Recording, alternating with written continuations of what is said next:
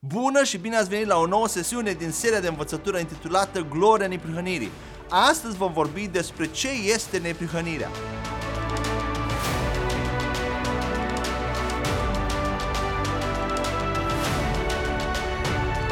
Suntem încă în al doilea mare capitol din această serie de învățătură intitulat Curățarea de păcate a conștiinței și în această sesiune vom încerca să vedem ce este neprihănirea, precum și ce înseamnă neprihănirea pozițională versus neprihănirea practică.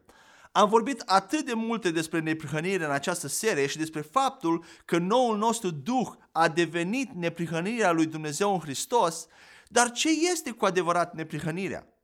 S-ar putea să-ți fi pus această întrebare și tu la un moment dat. Neprihănirea este acea natură a lui Dumnezeu care definește caracterul său și căile sale de a face toate lucrurile. Stă în caracterul lui Dumnezeu ca întotdeauna să aibă dreptate și să fie perfect în orice lucru. Este vorba despre cine este El. Cum gândește El este întotdeauna corect. Ceea ce spune El este întotdeauna corect. Ceea ce face El este întotdeauna corect, pentru că El este Dumnezeu. Putem să o numim și calitatea corectitudinii lui Dumnezeu. El nu greșește niciodată. El are întotdeauna dreptate, indiferent de ce ar spune orice altă ființă.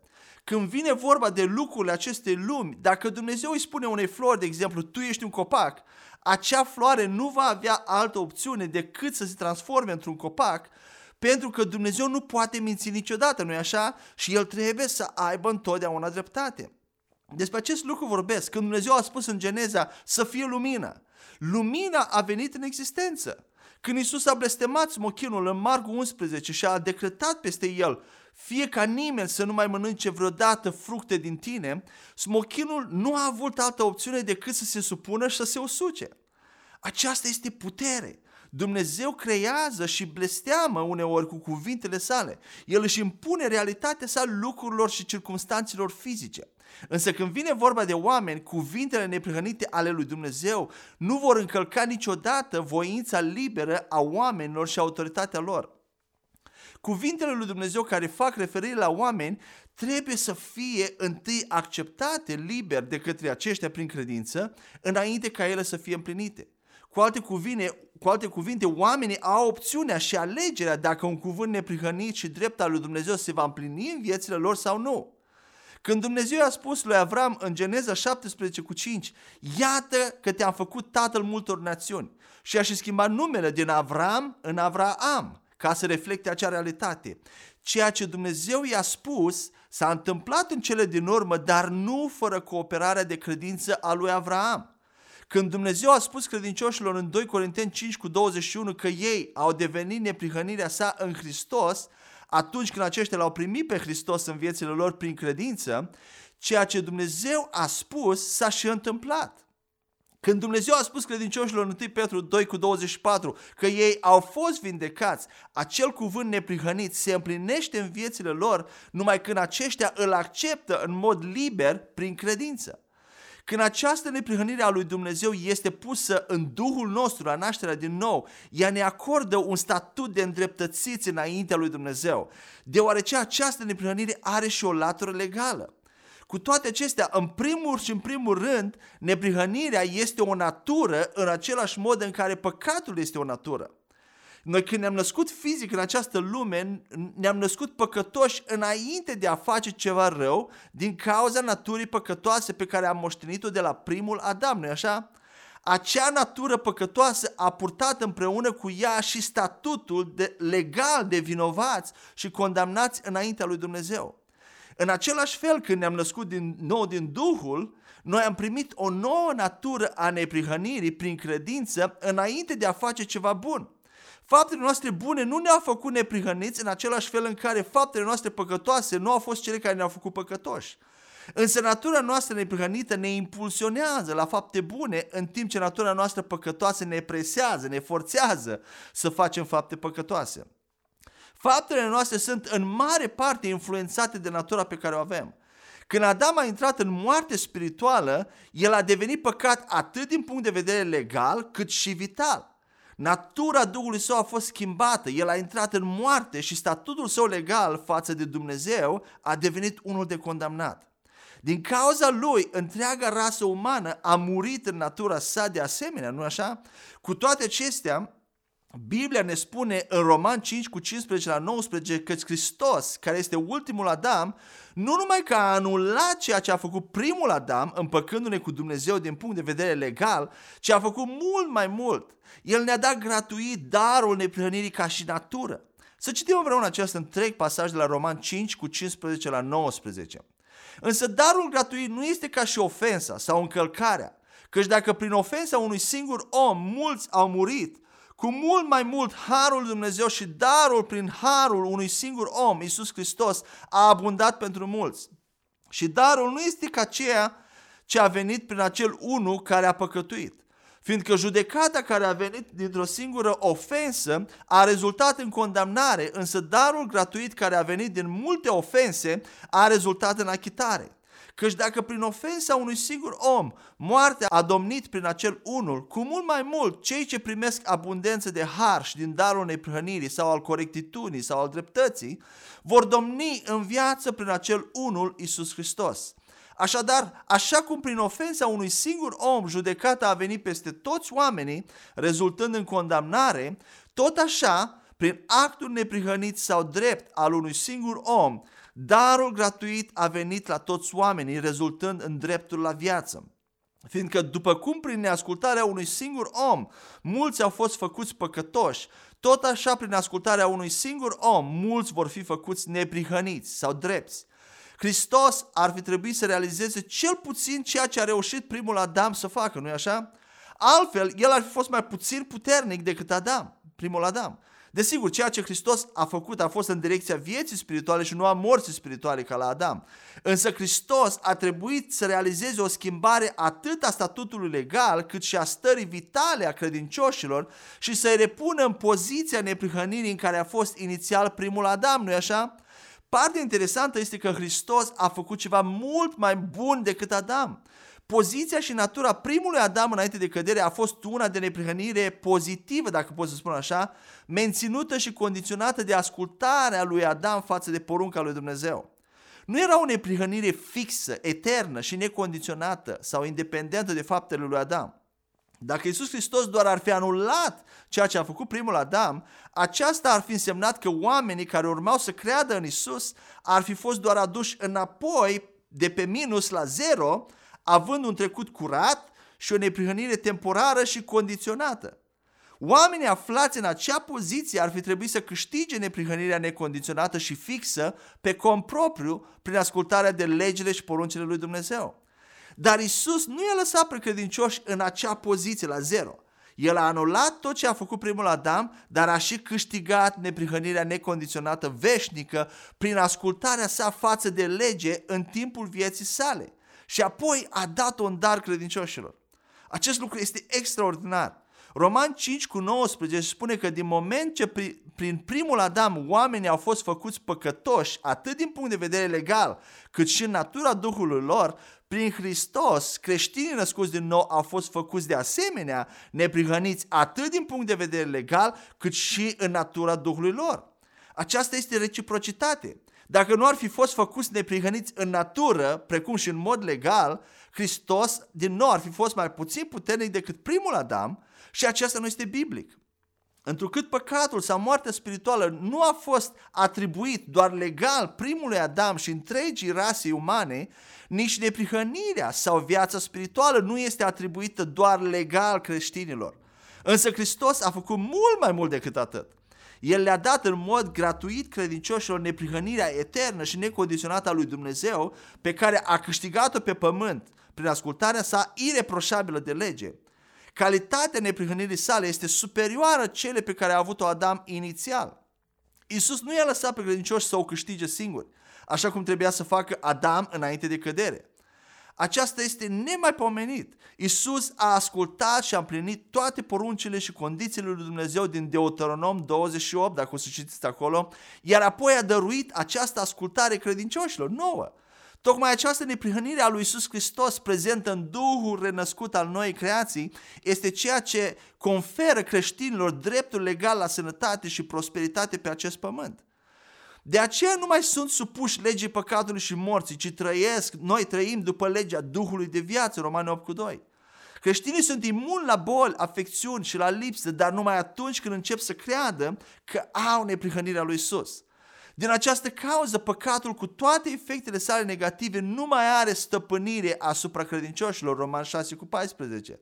Și nu are nimic de a face cu faptele lor bune sau cu sfințirea creștinilor, ci toate sunt bazate pe neprihănirea lui Isus.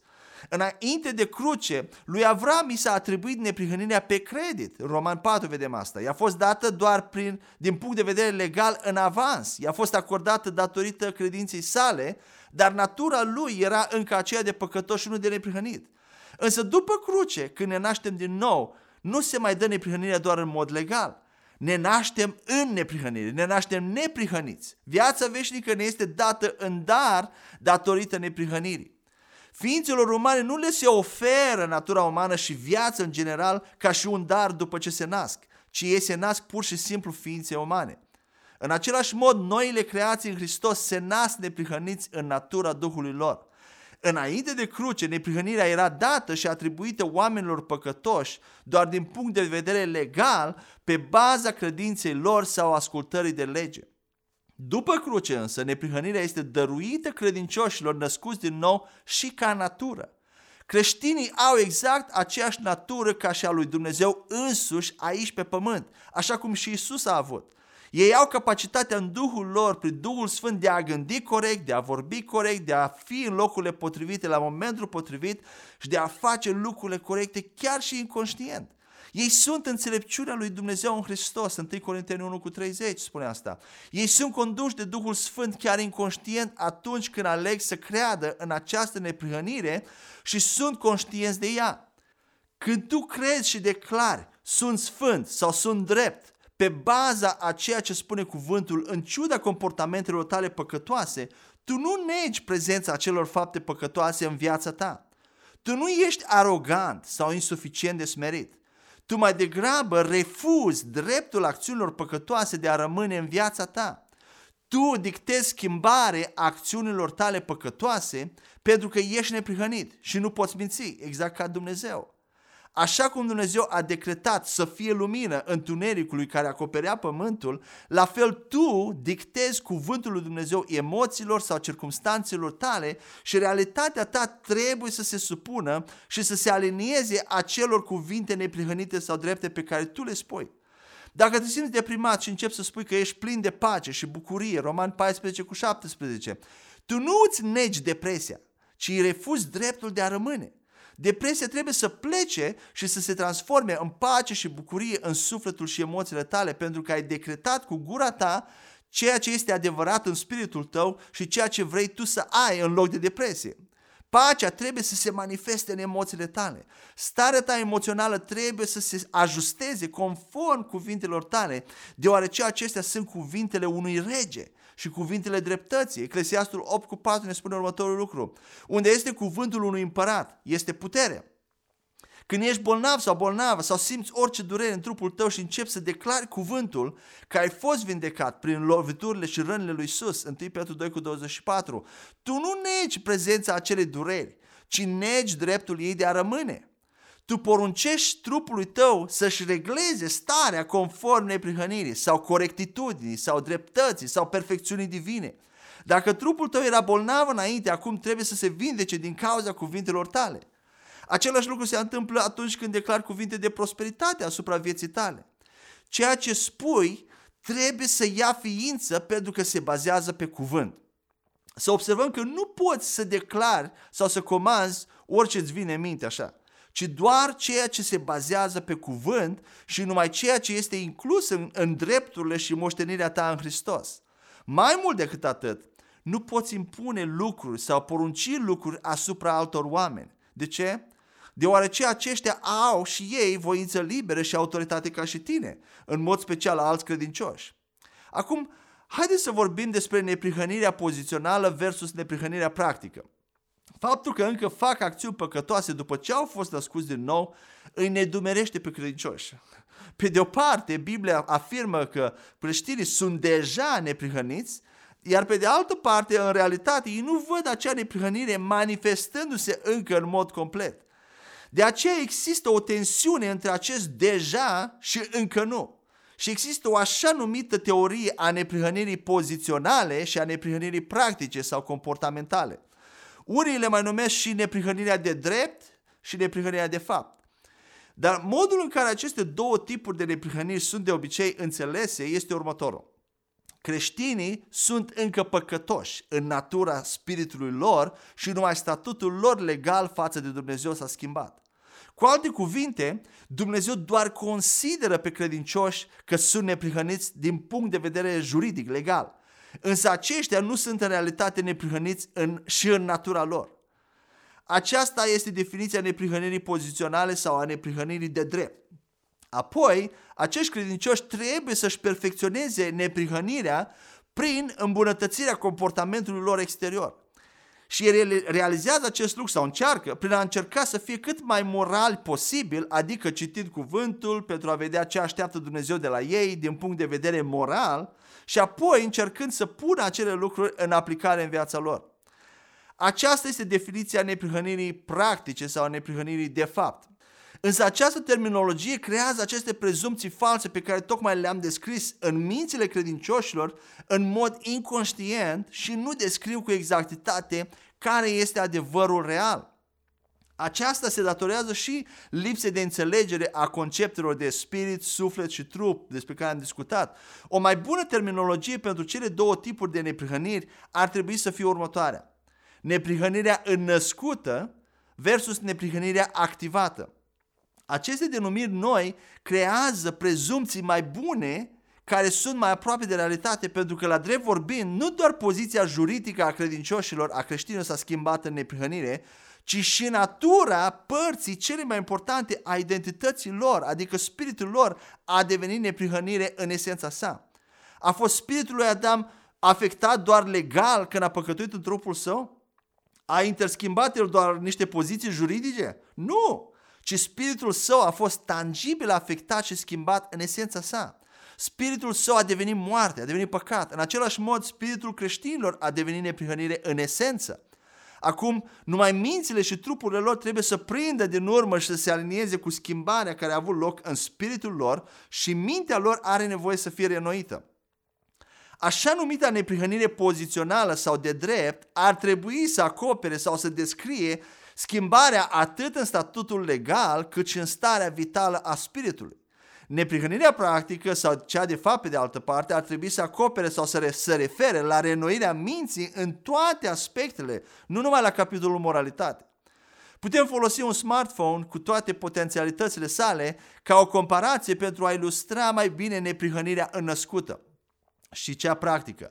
Învățarea modului de utilizare a smartphone-ului în viața noastră de zi cu zi, învățarea despre aplicații pentru diferite nevoi, instalarea și apoi utilizarea acestora poate fi compara- comparată cu neprihănirea activată din viața credincioșilor. Meditația asupra cuvântului și reînnoirea minții este procesul de activare a neprihănirii. De exemplu, 1 Corinteni 10 cu 13 este un verset în domeniul ispitelor și al stăpânirii de sine, asupra căruia trebuie meditat, apoi personalizat și aplicat. 1 Petru 2 cu 24 este un verset în sfera vindecării fizice divine care ar trebui să fie folosit pentru meditație, personalizare și aplicare în viața noastră de zi cu zi. La fel 3 Ioan 1 cu 2 este un pasaj pe tema prosperității în toate domeniile vieții. 2 Corinteni 8 cu 9 și 2 Corinteni 9 cu 8 sunt două pasaje tot în domeniul prosperității, dar în mod specific al finanțelor, adică al bogăției, datoriilor, împrumuturilor. Copiii noi născuți dacă ne gândim la natura umană, au toate potențialele sau potențialitățile naturii umane în ei la naștere. De exemplu, cântatul la instrumente, înnotul, pictura, ingineria, artele, șofatul mașinilor, tot felul de producții, etc. Dar ei trebuie să crească, să-și dezvolte acele potențialuri și să învețe unele dintre aceste îndemânări, practicându-le până când sunt activate și devin parte integrată, integrantă din ei aceste abilități devin automate ca și parte din ființa lor la nivel de subconștient. La începutul învățării unui obicei nou sau al unei aptitudini noi, procesul este dificil, de exemplu să înveți să conduci o mașină, dacă vă aduceți aminte. Dar prin practică devine ușor ca o a doua natură. Oamenii născuți din Dumnezeu sunt exact la fel. Efeseni 2 cu 10 spune că noi suntem lucrarea Lui creată în Hristos Iisus pentru fapte bune pe care Dumnezeu le-a pregătit dinainte ca noi să umblăm în ele.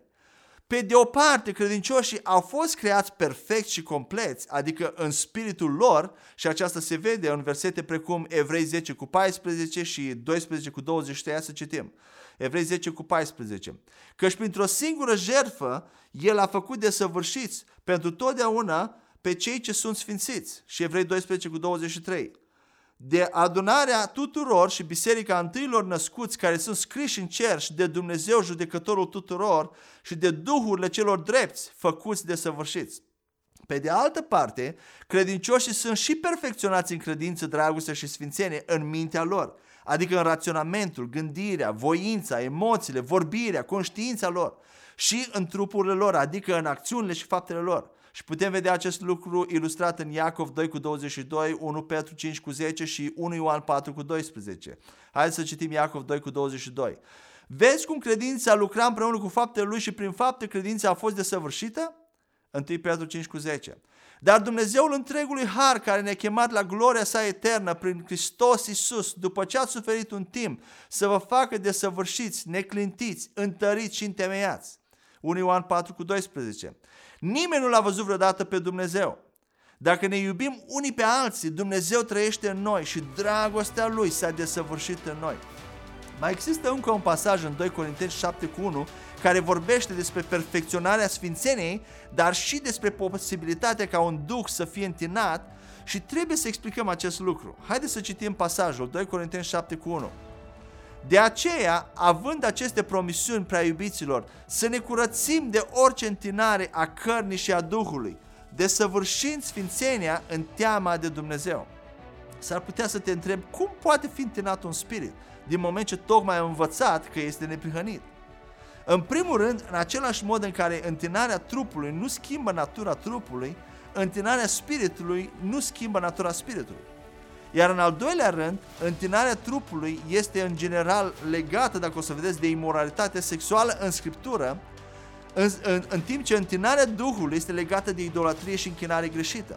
Acest lucru are sens atunci când ne gândim și ne aducem aminte și de felul de închinare pe care Dumnezeu îl dorește în Duh și în adevăr. Vedem aceasta la Ioan 4 cu 23. Mai mult, contextul versetului 2 Corinteni 7 cu 1, adică capitolul, tot, tot capitolul 6, este despre a fi înjugat cu necredincioși și despre închinarea la idol în Corint. Aceste lucruri pot întina Duhul, dar nu pot schimba natura neprihănită a Spiritului sau să cauzeze pierderea mântuirii. Așadar, astăzi am acoperit prin Harul Lui Dumnezeu câteva lucruri despre neprihănire, iar în sesiunea următoare vom discuta despre marele schimb care a avut loc la cruce Însă până data viitoare, mă rog ca să ai o viață frumoasă și bucuria ta în Domnul să abunde în tot ceea ce faci. Amin.